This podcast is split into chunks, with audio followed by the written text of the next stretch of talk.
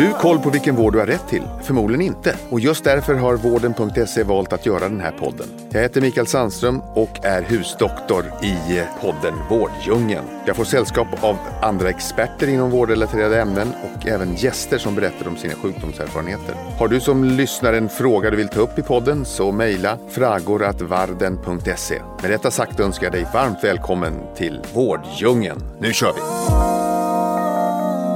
Välkommen till Vårddjungeln! Kvinnohälsa är ju som bekant ett fokusområde för oss och idag så ska vi ha en djupdykning i hormoner. Och med oss idag så har vi experternas expert inom ämnet, Birgitta Klang. Birgitta är verksamhetschef för gynekolog och barnmorskemottagningen Hedda hela livet. Eh, Birgitta är även en person som driver frågan kring kvinnohälsa i Sverige, bland annat genom att öka kunskapen då för klimakteriet och vilken hjälp man som kvinna kan få. Vi har även med oss Sara Lövgren och eh, Sara är VD för Hedda Care men hon är här främst i egenskap av att hon är specialist i allmänmedicin och har daglig kontakt med en massa patienter. Så välkomna båda två! Tack! Tack snälla! Jättekul att ni vill vara här. Ja, jag läste introt här till ämnet, så vad säger ni, ska vi bara kasta oss ut? Ja, det kan vi göra. Då kör vi. Birgitta, mm. du har ju under många år eh, belyst eh, och på olika sätt belyst kvinnohälsa. Vad är det du kämpar för? Jag tror, jämställd vård, framförallt nationellt, för den är väldigt olika i hela Sverige skulle jag säga. Eh, det finns många ställen i Sverige där du inte ens får träffa en gynekolog när du har problem. Eh, och eh, det kan vara svårt överhuvudtaget och det finns olika kostnader. Vissa saker kostar, vissa saker kostar inte. Och för mig har det ändå varit så att en kvinna ska alltid kunna känna att hon kommer till rätt läkare för rätt bedömning. Så det har nog varit lite mitt mantra när jag mm. började skapa Hedda hela livet också. Att skapa från det man föds till det man dör egentligen med mm. kvinnohälsa. För att eh, det finns tyvärr kan man säga ett litet spektra som liksom ligger från du blir fertil, alltså när du börjar använda preventivmedel, tills du har fött barn. Sen när du blir över 40 då är det non grata för många vårdgivare och det är det jag skulle vilja lyfta att vi får bort. Mm. Man kan behöva hjälp hela livet av en mm. gynekolog till exempel. Och vad är det för typ av hjälp som du tycker tappas i som det ser ut idag i många delar av landet? Ja, det är just främst som jag säger att ja. det är svårt med tillgång till att få träffa en gynekolog i Sverige. Och eh, det kan också vara långa avstånd som gör det, att man inte får träffa någon. Och kunskapen jag tycker det är så viktigt att kunna belysa att vi behöver mer kunskap i framförallt kvinnohälsa än vad som mm. finns idag. Mm. Eh, på många ställen så är det ju lite, nu slår jag väl lite i väggen här, men på många ställen är det så att det sitter en ensam gynekolog med en liten låda och då kanske man inte är så up to date. Vad är det som händer? Mm. Eh, vad är det för nya forskningsrön som kommer om kvinnan och eh, som vi kan hjälpa henne med? Och där har väl varit också en sån bit att jag vill skapa ett kvinnocentra helt enkelt där man mm. ändå har kunskaperna kan göra det. Mm. Är det brist på gynekologer i Sverige? Ja, till viss del. Mm. Det är väldigt väl här i Stockholmsområdet kan vi säga. Göteborg, Malmö finns det ju. Malmö har ju sitt men de har ju inget vårdval och det gör ju att många kvinnor inte kan komma till en gynekolog till exempel i Skåne. Varför, varför, är, varför är det så tror du? Politiskt beslut misstänker jag. Ja men... det är ju ett politiskt beslut och man har ju valt att lägga då att du visst du får ha en gynekolog men du får ha den på vårdcentralen till mm. exempel då. Och eh, är det så att du mår dåligt eller behöver gynekolog då är du hänvisad in till sjukhusen i Skåne till mm. exempel, mm. till gynmottagningarna där. Mm. Men det finns inte det vi har här i Stockholm att det, och även i Göteborg att du ändå kan komma till en gynekolog i primärvården. Mm. Och tittar vi norröver så är det ju nästan ännu värre för att många blir ju stafettläkare och kanske åker upp till Norrland och jobbar som gynekologer till exempel vissa veckor om året och så. Mm. Så att eh, det är den biten jag skulle vilja ändra, att vi fick en mer nationellt rättvist Fantastiskt. Mm. Och du Sara, du träffar ju massa patienter hela dagarna. Mm. Eh, hur är din inställning till kvinnohälsa? Alltså historiskt sett så har vi ju, eh, i alla fall vi läkare inom primärvården har åtminstone i Stockholm en ganska liten kunskap egentligen om klimakterie och kvinnovård överlag. Och det är nog för att vi också varit lite bortskämda i Stockholm. Att mm. vi har haft ganska lättillgängligt med att träffa gynekologer utan remiss. Men det har ju också gjort att vi kanske har missat rätt mycket bitar när det gäller hormonell obalans mm. i alla åldrar men, men framförallt i klimakteriet och menopaus. Väldigt mycket av kvinnovården i hela Sverige tycker jag fokuserar ju på, precis som du nämnde Birgitta, den, den fertila kvinnan och tiden innan dess. Och därefter så är man ganska ointressant och eh, blir gärna det även inom vår egen läkarkår. Varför är det så? Jag tror att man, alltså, det, det är ju jag tror att det går väldigt långt tillbaka egentligen. Vi, mm. vi pratar väldigt liksom primala funktioner om att, att fortplantning är viktig. Mm. Eh, om man tittar tillbaka bara några generationer så, så är det faktiskt så att menstruation, PMS, menopaus, klimakterie, det fanns inte ens eh, eh, tidigare eftersom man i princip hela sitt kvinnliga liv var gravid eller ammade. Mm. Så att, och vi behöver inte gå så många generationer tillbaka. Mm. Så att det här är rätt nytt, både i samhället men också för oss inom läkarkåren eller inom medicin. Det låter nästan som att kvinnan har gjort sitt jobb då. Ja. När liksom fött de barnen och sen ja. så... Ja. Och, och, så tror jag väldigt många mm. upplever att det är. Absolut. Och det, det, är upprörande mm. naturligtvis därför att världen ser inte ut så idag. Vi har ju förlängt livet på så många andra sätt medicinskt mm. eh, genom antibiotika, cancerbehandlingar och så vidare. Så att vi lever idag, vi har väl en snittålder för kvinnor strax över 80. Mm. Mm. Och det gör att kanske 40 år av ens liv, av en kvinnas liv är ganska där, där finns det en stor lucka mm. och det finns ett oerhört stort lidande. Eh, och kvinnor idag 40 plus har ju ett extremt krav på sig att både leverera eh, karriärsmässigt, familjemässigt och så vidare. Så att jag tror ju att en av anledningarna till att vi ser så många utmattningsdepressioner som vi ser hos kvinnor 40 plus idag beror säkerligen till en stor del på hormonbrist mm. helt enkelt. Och vilket man kan säga är helt naturligt. Men om vi skulle agera helt naturligt medicinskt mm. då skulle inte många av oss fortsätta leva över 45 års ålder. Nej. Så att här har sjukvården ett jätteansvar mm. att kliva in och lägga pengar på den åldersgruppen och inte bara fokusera på de fertila åren. Mm. Det låter nästan som att man behöver vara lite preventiv i den. Är det, är det, och är det, är det svårt, du nämnde hormonbrist. Mm. Är, kan man bara gå till sin vårdcentral och säga att jag vill göra jag vill ta ett prov. Eh, när vi började, när jag började med att bygga upp Hedde hela livet så var det lite grann också väldigt mycket på kvinnofokus och med gynekologer som var lite i spets när det gäller klimakteriet, förklimakterie och klimakterie. Mm. Och det var väl liksom där vi också hittade varandra, Sara och jag och gynekologerna, att det fanns ju väldigt många kvinnor som faktiskt mådde psykiskt dåligt eh, och där man faktiskt gick bet på dem, kanske på vårdcentralen och liknande. För man behandlade dem kanske med antidepressiva men de blev blev inte bättre. Mm. När man sen börjar titta på den här biten och kanske tar en hormonspegel på dem, då kan man ju se att det är progesteronet som är det första hormonet. Man har ju två hormoner som kvinna som är väldigt tydliga och det är progesteron och östrogen. Mm. Och östrogen har ju alla hört talas om. Mm, för det, det är liksom till kopplat ja, ja. till klimakteriet. Men progesteronet är ju det som försvinner först i kvinnans mm. kropp. Och det börjar redan i 35-årsåldern, 40-årsåldern. Så tidigt? Ja, ja. Att det börjar minska. Vad får man för symptom då? Vad om de få? nivåerna börjar gå ner? Det kan ju vara att man är, man är irriterad, mm. man är jättetrött, eh, man kanske har sömnbrist för man sover inte bra. Mm. Eh, man kan få PMS, mm. en väldigt vanlig bit i det hela. Och det här är ju väldigt eh, subtila symptom egentligen. Och när man då kommer kanske till vårdcentralen eller till en allmänpraktiker så kanske de tycker ja men du jobbar för mycket eller det är något annat som är fel. Och oftast kan ju faktiskt det vara så i en relation att partnern reagerar på att man blir förändrad. Mm. Man är plötsligt inte den där glada, positiva kvinnan längre utan man har förändrats men mm. man märker det inte själv på samma mm. sätt en lite intressant anekdot där är, jag träffar ju de här kvinnorna förstås hela tiden och de söker ju nästan alltid för stress och utmattning. Mm. Eller depression, mm. ångest. Mm. Och precis som du nämnde, det är inte så kanske vanligt att de säger att partnern tycker att de är jobbiga för det kanske man liksom tycker generellt mm. att man är. Men, men, men däremot när barnen ja. börjar reagera, mm. Mm. det är en klassiker faktiskt. Mina barn säger det är någonting fel mamma. Du är så arg då brukar de komma. Mm. mm.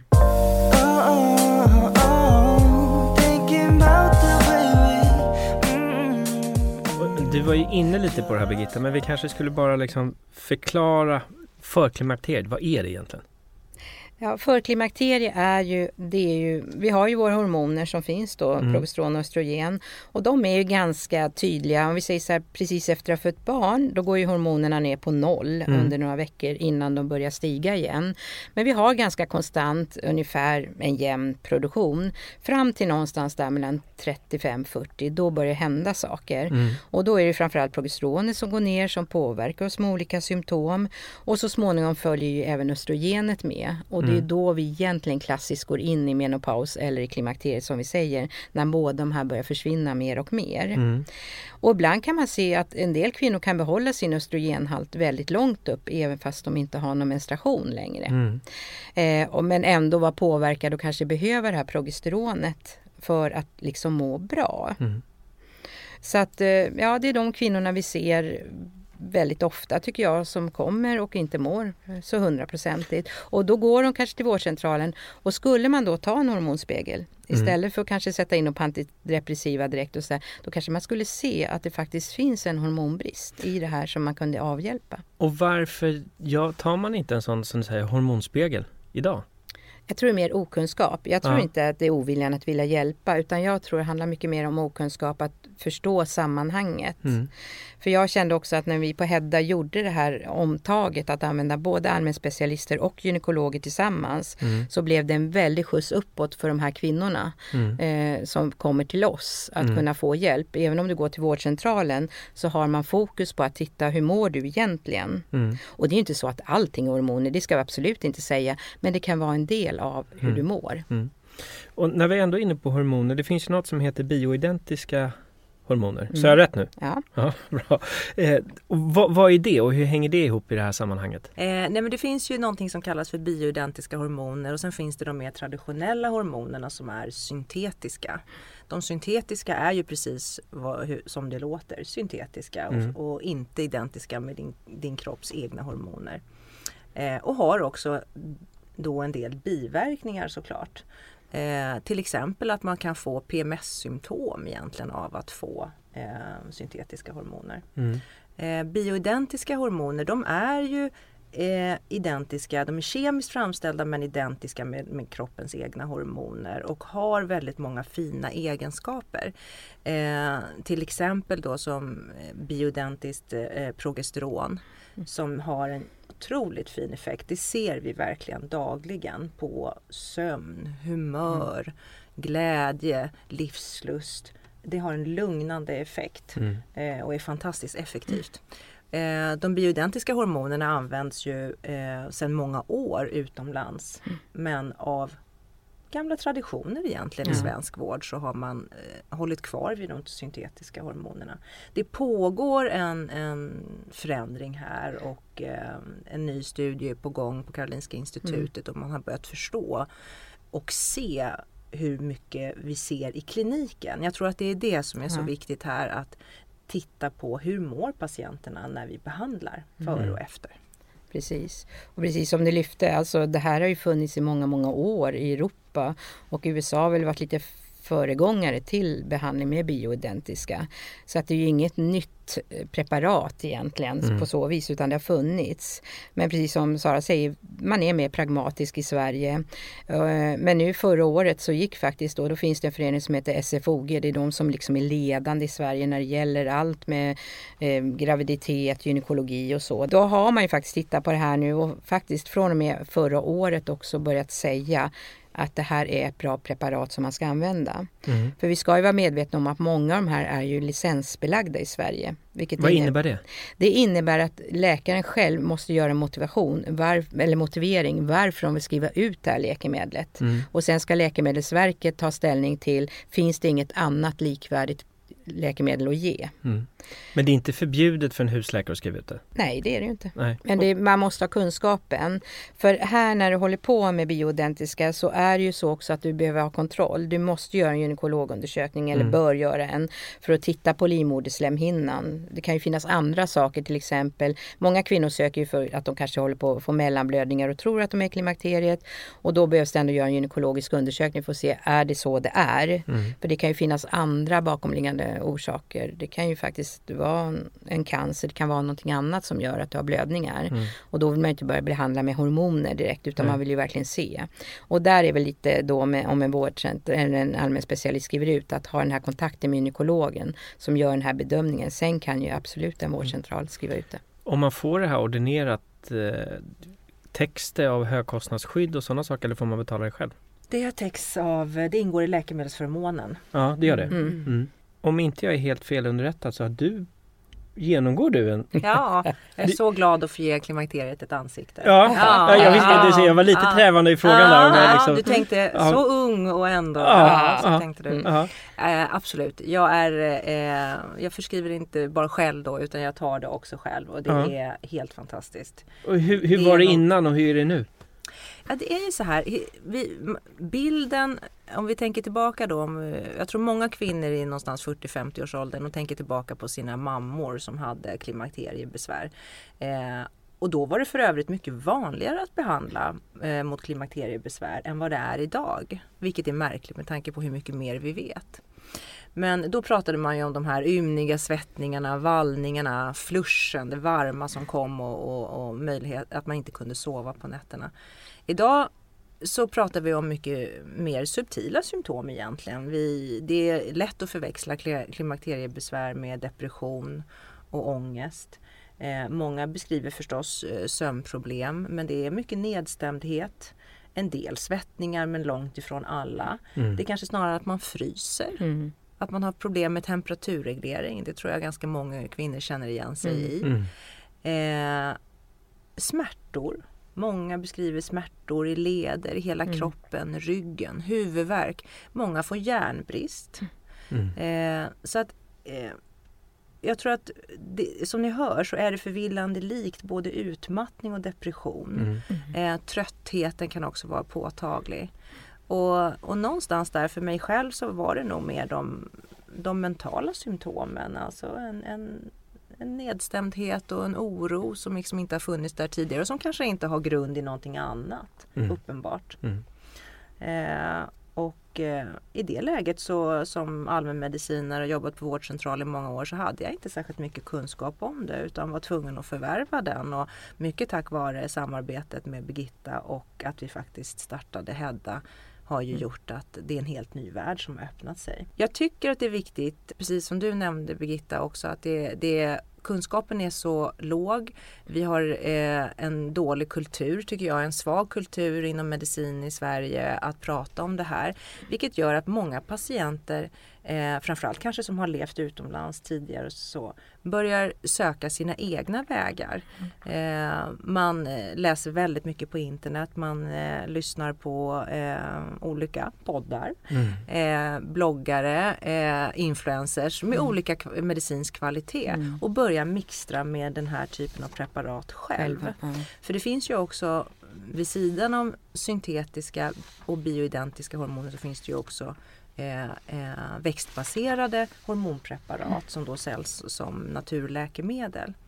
Och det, det man ska ha i åtanke är att det här är oerhört potenta saker. Det är Mm. hormoner som Mm. påverkar våra, eh, våra eh, körtlar i kroppen, både bröst och livmoder och, och blodkärl Mm. och hjärta inte minst.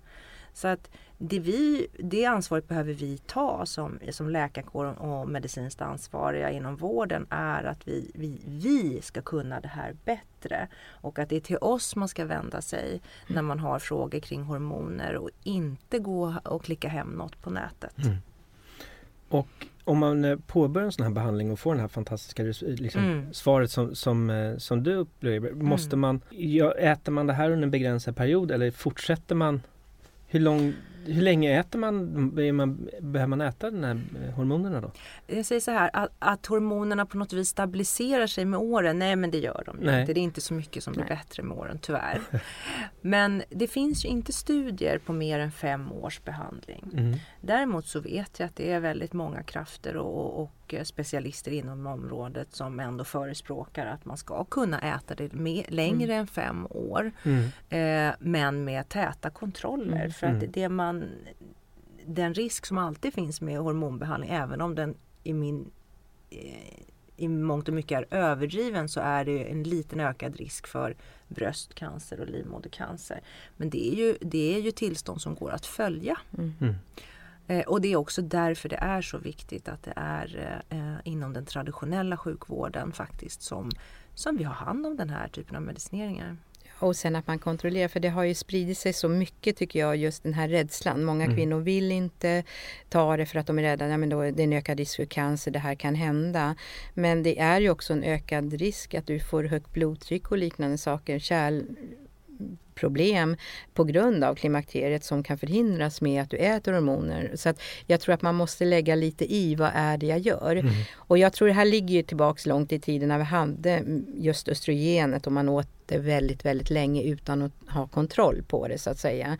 För oftast var det så att man bara slentrianmässigt kanske skrev ut det och sen åt du 5, du åt 10, du åt 20 år. Mm. Och det är klart att då blir det till slut en ökad risk. Man måste ju hela tiden kontrollera var ligger dina hormoner någonstans? Hur ser din hormonspegel ut? Eh, finns det annat? Kan vi minska? Och det finns ju också andra preparat som kan vara bra och det är till exempel hormonspiral som också är väldigt bra som komplement Mm. till hormoner också. Att man kan påbörja det och få det mer lokalt progesteron i sig, så att säga, gestagenet. Så att det finns ju väldigt mycket olika behandlingar man kan göra Mm. för att hjälpa. Och om, om, för jag förstår ju när jag hör på er så att mycket kommer från en gammal tradition, ett arv vi har, hur Mm. man ser på kvinnohälsa. Mm. Om man skulle vända på det och säga att förklimakteriet skulle drabba män, hur tror ni det skulle se ut då? Då tror jag att det skulle finnas mycket mer hjälp om jag ska vara riktigt ärlig. Mm. För att när man går ut och oftast om man går ut och pratar tycker jag bland män och man berättar om det här då säger man, men varför finns det inte för? Jag tror Mm. många män är inte ens medvetna om att det är den här skillnaden i vården Nej. så att säga. Och framförallt så är det också många gånger så att mm, man ser det här som ett naturligt eh, flöde. Man ska gå in i klimakteriet, det är naturligt att åldras. Och förvisso är det det. Men vi har ju ändå nått så långt nu att det finns ju hjälp att få Mm. så att jag kan må bättre istället. Jag menar du vill ju inte gå med huvudvärk en Nej, nej, nej, om du vet att det finns tabletter som kan lösa din huvudvärk. Mm. Och det här är ju samma sak Mm. egentligen. Men Sara, vad ser du då om allt det här skulle vara en, man, en manlig åkomma? Mm. Absolut är det stora skillnader generellt tycker jag mellan kvinnlig vård och, och vård eh, som är riktad mot män. Eh, två tydliga exempel är på att man lägger väldigt mycket ansvar på kvinnorna själv. är Dels de här instruktionsfilmerna som matas ut i, i omklädningsrum på skolor och på andra så kallade kvinnliga instanser med, med instruktioner om hur kvinnor själva ska känna på sina bröst. Eh, jag har väldigt svårt att se att, att samma sak kommer att ske med att män ska känna på sin prostata.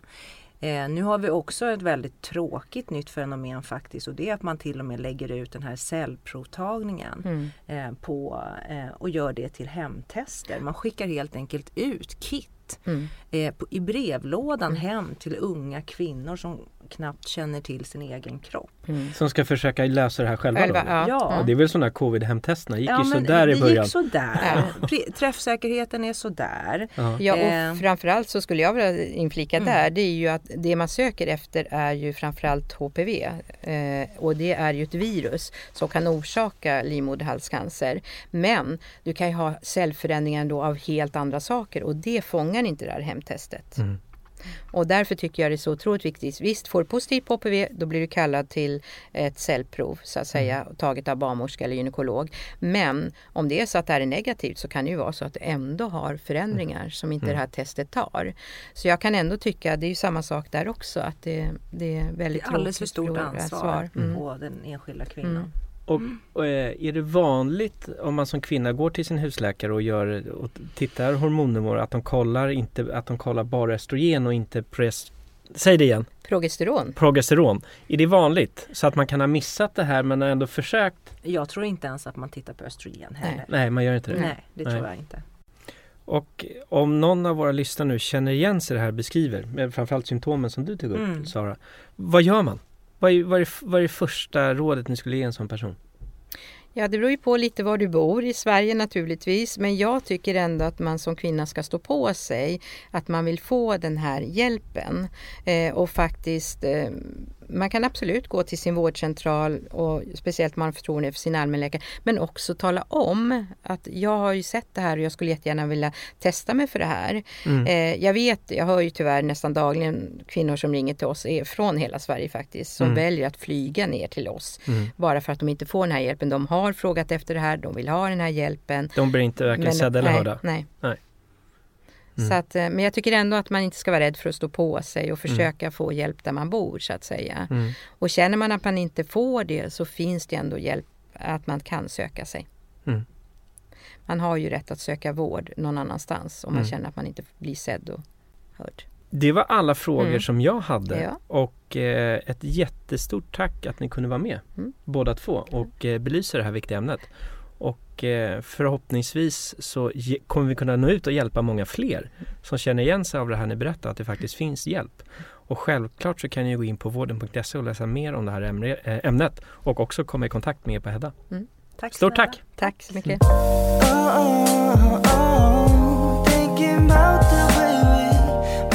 Veckans gäst som är med oss här för att dela med sig av sina erfarenheter är influensen Nina Campioni.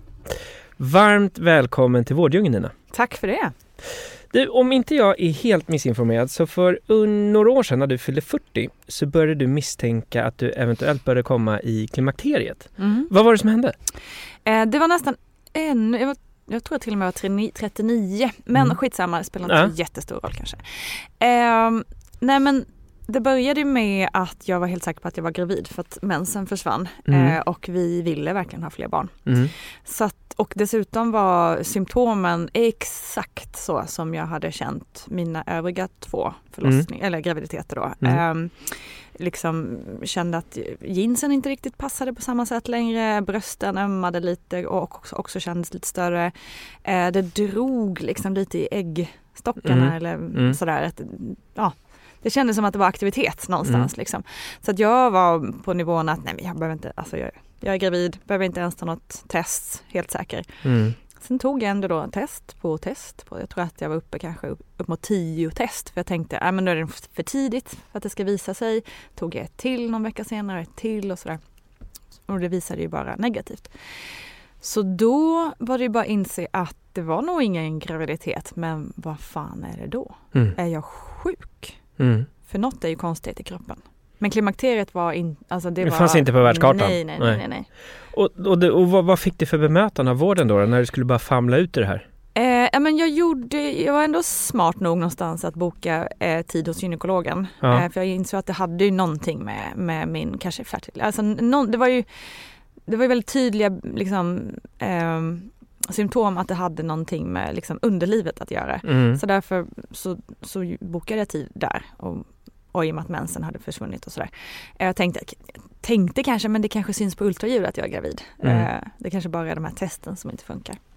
Men då, tog, då gjorde hon ju ett ultraljud och eh, såg ju då att det kanske inte fanns så ger väldigt mycket ägg kvar eller, eller hur man ser, jag är lite osäker på det där. Men så tog vi också ett blodprov som då kunde visa på hormonnivåer och ägg count Mm. väl. Mm. Ehm, och då fick jag ju svaret av henne då, gynekologen, att jag var i för tidigt klimakterie. Mhm. Mm. Och vad, vad, var liksom, vad var det som var så, vad var det jobbigaste under den perioden? Jobbigast under hela resan hade varit det mentala måendet. Mm. Ehm, först där och då när jag fick veta att jag var i klimakteriet så var det ju mer först kanske en liten lättnad över att jag inte var dödligt sjuk. Mm. För det hade jag ju liksom lyckats måla upp i mitt huvud. Eh, men sen blev det också någon slags, ni vet den här alla stegen av denial. Eh, Mm. Man är arg för att man liksom, varför ska det här hända kvinnan? Mm. Liksom mycket olika, alla de här stadierna av sorg är Mm. det väl. Eh, liksom sorg över att man inte kan få med barn. Eh, fan vad jobbigt att det här ska hända, hem, hända mig. Eh, och också liksom, nej men det kanske är något annat, det kanske inte alls är det här. Ja, hela den där svängen. Mm. Men sen då eh, när allt det där väl landat och liksom mer symptom började uppstå så var det först, jag hade liksom inga fysiska direkta symptom. Eh, alltså det jag visste om klimakteriet var ju att man svettas mycket Mm. eh, och att eh, man blir arg. Det har Mm. så här sitcoms, liksom Mm. Mm. gammal tant som är galen. Lite så, det är det, den bilden man liksom Mm. hade. Och jag hade aldrig problem med vallningar direkt eller ilskeutbrott eller jag sov bra och sådär. Ehm, och det var aldrig någon som sa då, um, vare sig gynekolog eller allmänvården, att ehm, jag hittade faktiskt inte heller det så mycket när jag googlade heller. Mm. För det var också, det här kommer du nog gilla. Min Mhm. gynekolog sa, eh, det finns behandlingar men du kan ju googla så kan ju du bestämma vad du vill göra. Men och hur gick det när du googlade då? Nej men då var det så här, okej, jaha, ska inte du hjälpa mig? Nej. Eller så här. Och när jag googlade, ja men då kom det ju så här, då kom, då kom ju direkt på det här. Det här, den här behandlingen orsakar bröstcancer. Det Mm. här, det, det, det, där. Mm. Det här, alltså så här. Eh, och jag blev livrädd så jag bara okej, nej tack till behandlingar. Mm. Men det är så här, Dr Google är ju lite farlig ibland. Precis, Ja. exakt. Så då att en gynekolog säger det, Aha. att ja, men det finns lite olika behandlingar men googla lite så kan du se vad du vill göra. Men, Mm. okej. Ehm, så jag kände mig inte direkt hjälpt eller sedd om jag Nej. ska vara ärlig då eh, i vården. Eh, och dessutom då Google som sagt gjorde att jag hellre avstod och kanske Mm. sökte mig till eh, ja, men så här, naturläkemedel. Mm. Liksom, så. Men Ehm. hittade du några forum eller något liksom med kvinnor? Nej, med... skitsvårt. Ja. Det fanns liksom inte, det snackades ju väldigt, väldigt lite om det Mm. då och en, liksom, nu tycker jag det började bubbla lite i det här ämnet. Mm. Men då var det ju ingen som liksom så här lite skrev, alltså vare sig skrev på liksom Instagram eller for, alltså det fanns ju säkert forum som Mm. jag bara inte hittade liksom. Mm. Mm. Men eh, jag tyckte att det var väldigt svårt att hitta någon som så här, så här var det för mig och bara liksom stod för det. Ehm, nej men och sen just det som var jobbigast var ju det du frågade om egentligen. Eh, det var ju de här mentala symptomen som jag fick då. Um, känsla av liksom depression Mm. nästan. Liksom, allting var verkligen bara tråkigt i livet. Mm. Eh, vilket jag inte är van vid Mm. att känna. Jag brukar liksom vara ganska positivt lagd men här, nu var det bara så här, ja. Jaha, ska vi gå på Oscarsgalan? Ja, det kan vi. Nu var jag inte på Oscarsgalan, men Nej, typ. nej, men jag förstår. ja, det kan Vad är en bal på slottet? Precis, verkligen den inställningen till exakt allt. Ja. Till och med mina barns födelsedagar. Ja. Ja. ja, det kan väl vara kul. liksom så. Ja, ja, ja. Ehm, och sen otroligt eh, liksom dålig på att ta stress. Mm. Väldigt känslig för stress plötsligt. Det har heller inte varit något problem tidigare direkt. Eh, minnet sviktade något enormt. Mhm. Alltså jag var så här, kunde sitta vid datorn och öppna en ny flik och bara Vad skulle jag göra här? Ingen aning. Jäklar. Skitjobbigt och liksom obehagligt. Ja. Eh, men inget av det kopplade jag till klimakteriet för det var liksom ingen som hjälpte mig att förstå att de här Mm. symptomen är också en del av Mm. hela den här processen. Eh, så jag började egentligen gå i terapi istället för jag tänkte att jag var deprimerad och hade andra Mm. issues. Mm. Eh, och det var väl förvisso är väl också bra liksom, Mm. att gå i terapi. är fick du någon hjälp av det? Ja men lite så stresshanterings, eh, absolut. Ja. Det fick jag väldigt mycket hjälp med och det blev bättre. Eh, men det gjorde ju inte mig liksom lyckligare, eller jag blev inte min vanliga Nina liksom, nej. av det. Eh, för att jag behövde ju hjälp med hormonerna Mm. i slutändan. Och det här liksom klimakteriet, det är ju något som alla kvinnor, det kan man inte ducka ifrån. Nej, Men exakt. va- varför pratas det så lite om det? Precis, det är den förbannade frågan. Ja. Och varför satsas Nej, det så lite på ja, det? men vad, vad, Ja. tror du nu som har ändå gått igenom det här? Jag tror att dels är det ju ett systemfel i hela samhället. Mm. Eh, att liksom kvinnohälsa överlag är ganska lågt prioriterat. Mm. Det är liksom bara inse. Eh, Mm. Och inser man det så kanske man också kan göra något åt det. Eh, men sen tror jag också, och det är ju också ett, liksom en del av eh, patriarkatet, liksom att vi kvinnor, och det gäller ju allt som är lite så här, rör våran cykel lite. Mm. Allt, det, är lite, det ska vara lite pinsamt, vi ska gärna gömma bort det, vi ska inte liksom stoltsera med att vi har mens, vi ska inte, eh, vi ska inte ligga till last liksom med våra, våra grejer där nere. Nej, nej. liksom så. Eh, och det har ju legat, legat väldigt, ehm, alltså just klimakteriet är ju definitivt också en del av det här att kvinnor ska ju inte helst åldras. nej. Vi ska gärna vara 35 och perky, eh, Mm. eller 25 och perky resten av våra liv helst. Mm, mm. Och det har ju tack och lov börjat luckras upp lite nu. Mm. Man ser det i tv-serier, man ser det i film, man ser liksom vi Mm. kvinnor 40 plus, 50 plus, 60 plus får ta lite mer plats Mm. Äntligen. Men jag menar bara se på min mammas generation eller ännu längre tillbaka. Det var ju liksom verkligen ingenting man Mm. pratade om. Eh, klimakteriet. Och äntligen kanske vi börjar göra det lite mer. Mm. Men, men, du nämnde ju väldigt men, tydligt att du gärna vill ha fler barn. Mm. Och nu när det liksom fönstret stängdes, hur, hur tog du igenom det? Liksom, hur förlikade du dig med, liksom, med det faktumet? Det vet jag nog inte om jag har gjort än Nej. faktiskt. Um, och fick du någon hjälp i hur du ska hantera det när det väl var klarställt vad det var? Nej, nej det fick jag det var inte. bara gilla läget? Det var gilla, nej, det, nej det ska jag inte säga heller för att gynekologen var ändå så här Vill ni ha barn så är det dags att bestämma det nu i så fall för då, Mm. kan man, då, finns, det, då finns det IVF till exempel Mm, eller det finns, det finns saker att göra ändå. Men där var jag ändå någonstans ganska säker på att ja, jo jag vill ha fler barn men inte så pass mycket att jag vill gå in i någon hel så hormon liksom, ja, hela den IVF-processen. Vi har extrem respekt för alla som har gått igenom en sån process. Mm. Så att det är ju inte, det är ju liksom inte en walk in the park. Um, och då tänkte jag säga, nej men jag ska nog försöka liksom Alltså vara bara otroligt tacksam för det. Vi Mm. har två barn. Mm. eh, och liksom bara vara nöjd och glad och tacksam. Kanske. Mm. Men jag tror, ja, jag tror att det här kanske gäller alla kvinnor egentligen oavsett. Eh, för att, men det är ju ändå, oavsett när man kommer in i klimakteriet så, så är det ändå någon form, tror jag, liten sorg över att det inte Ja men dels inte få bestämma själv Nej. när det är dags Nej. liksom. Nej. Och sen att, ehm, att ja men äh, alla kvinnor ska jag inte säga, men jag tror någonstans att för många att det här med barn, eh, längtan, jag tror inte att man liksom alltid kommer över det. Nej. Nej. Ja, det är väl en av Eh. livets stora. Ja exakt, Ja. det är ju det. Och har man en gång fått ett barn så vet man också hur stort det är och hur mycket det ger en. Och ja, men alltså det är ju liksom det här med när man Och hur träffar en snabbt de växer upp. Precis, exakt, exakt. Och det är ju så jävla jobbigt. Ja. För att det är också så här, shit, det går så sjukt fort och hur gammal är jag nu då? Mm. Och det bara går sjuff och oftast så kanske man inte ens hinner tänka och reflektera så mycket över det. Men just när man går in i något sånt här som förklimakteriet då får man ju alla de här existentiella tankarna bara swooshar ju runt i huvudet. Men du, med, med all den erfarenhet och kunskap som du har samlat på dig om det här ämnet Mm. idag. Mm. Vad hade du, om du får backa, backa tiden, vad hade du velat veta eh, innan du gick igenom förklimakteriet? Ja men då hade jag nog framförallt velat veta att det fanns fler symptom än just det här ehm, fysiologiska med vallningar och grejer. Att man liksom kunde varit lite mer uppmärksam på att okej, jag mår inte riktigt bra här. Vad kan det vara? Vad kan det vara? Mm. Liksom. Hur Just lång det. var den perioden? Så alltså bör... sjukt lång, nästan, alltså, jag skulle säga två år. Ja, det var så? Ja. När man liksom, och det märker man inte förrän nu när man mår bra Nej. igen. Och bara, ah, men vänta nu, det här började ju redan då. Ja. Och så kan man ju se mönstret då att shit, jag är ju fan, jag är liksom, jag ska inte säga wastat Nej. två år, eh, men ändå inte levt till mitt fulla Nej, liksom, potential. Ja. Eh, och det är ju jävligt sorgligt. Ja. Eh, så det skulle jag önska att, alltså att kvinnor i alla fall hade i bakhuvudet lite. Som någon slags, ah, Mm. att jag kanske ska kolla mina, kanske ska ta ett enkelt blodprov och bara kolla mina nivåer på Mm. vad det är som gör att jag kanske inte känner mig helt som mig själv. Liksom. Jo Nina, när Mm. du gick igenom det här, hur, hur påverkade det här övriga familjen?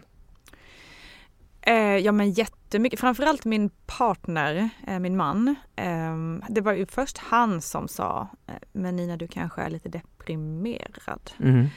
Och då blev jag ju först, nej vad fan, vem är du och ska säga hur jag Mm, var? mm, mm.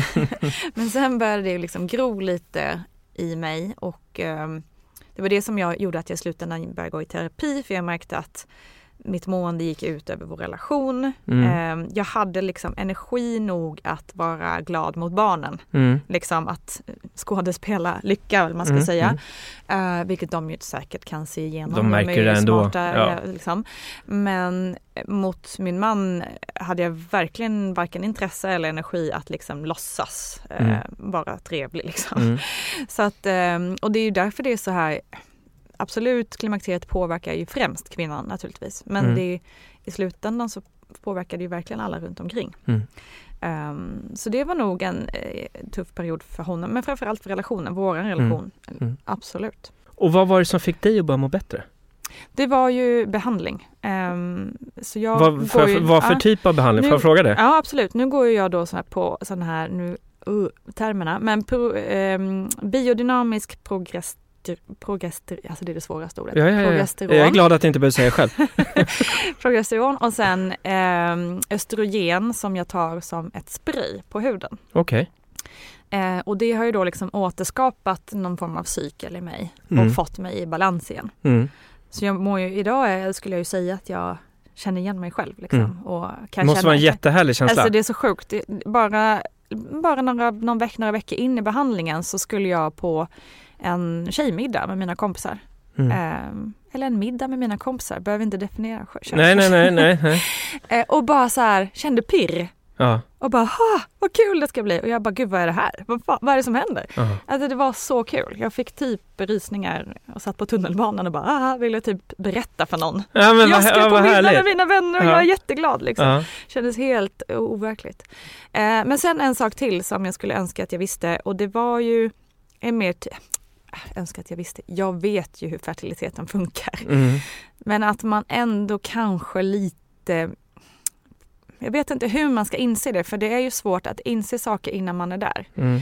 Men jag skulle kanske önskat att jag på något sätt hade förstått mer tydligt att fertilitet faktiskt försvinner. Mm. Att man inte har hela sitt liv på att ska bilda familj. Mm. Eller att man inte har alltid i världen att få fyra barn om det nu är det man önskar. Mm. Ja, jag vet inte hur det skulle gå till riktigt men jag skulle, det, skulle jag, det känns ju lite som en sorg att jag liksom så här, fan, lite för sent liksom Mm. kom in i det här. Många av våra lyssnare, det är säkert många som kanske känner igen sig i det du beskriver. Mm. Vad ger du för råd till dem?